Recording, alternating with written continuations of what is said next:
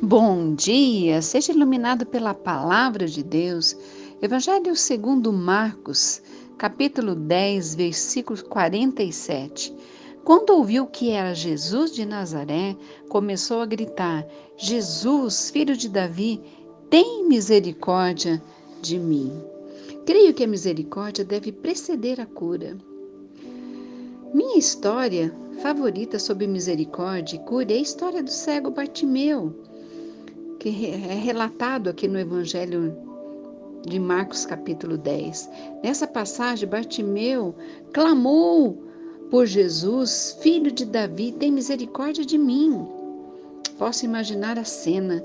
Jesus estava a caminho de algum lugar e este homem grita: Jesus, tem misericórdia de mim. E a multidão dizia ao cego: fique quieto, pare de incomodá-lo, ele não quer ser importunado por você. Mas isso fez com que Bartimeu se decidisse ainda mais fazer com que Jesus o ouvisse. Então ele continuou a clamar pela misericórdia de Jesus. O que Jesus fez? Ele parou. Ele podia ter ouvido a multidão e ignorado o homem, mas respondeu à súplica do homem por misericórdia. Jesus o curou. Parece que por onde quer que Jesus passasse, alguém lhe suplicava por misericórdia.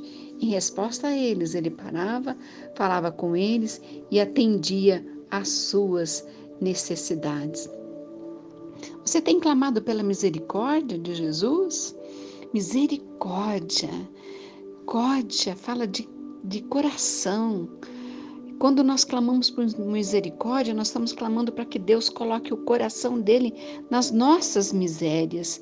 E o Senhor, ele faz isso. Ele tem compaixão. Ele coloca o coração dele nas nossas misérias. Clame a ele. O que você está precisando? É algo urgente que só ele pode resolver? Ele é um Deus vivo que quer te atender. Jesus, ó Deus, em nome de Jesus, abençoa essa pessoa que está me ouvindo, também a sua família, que o seu coração venha sobre as misérias, sobre os problemas, sobre as dificuldades de cada um e atenda o pedido deles. Eu clamo a Ti, ó Pai, em nome de Jesus. Abraços.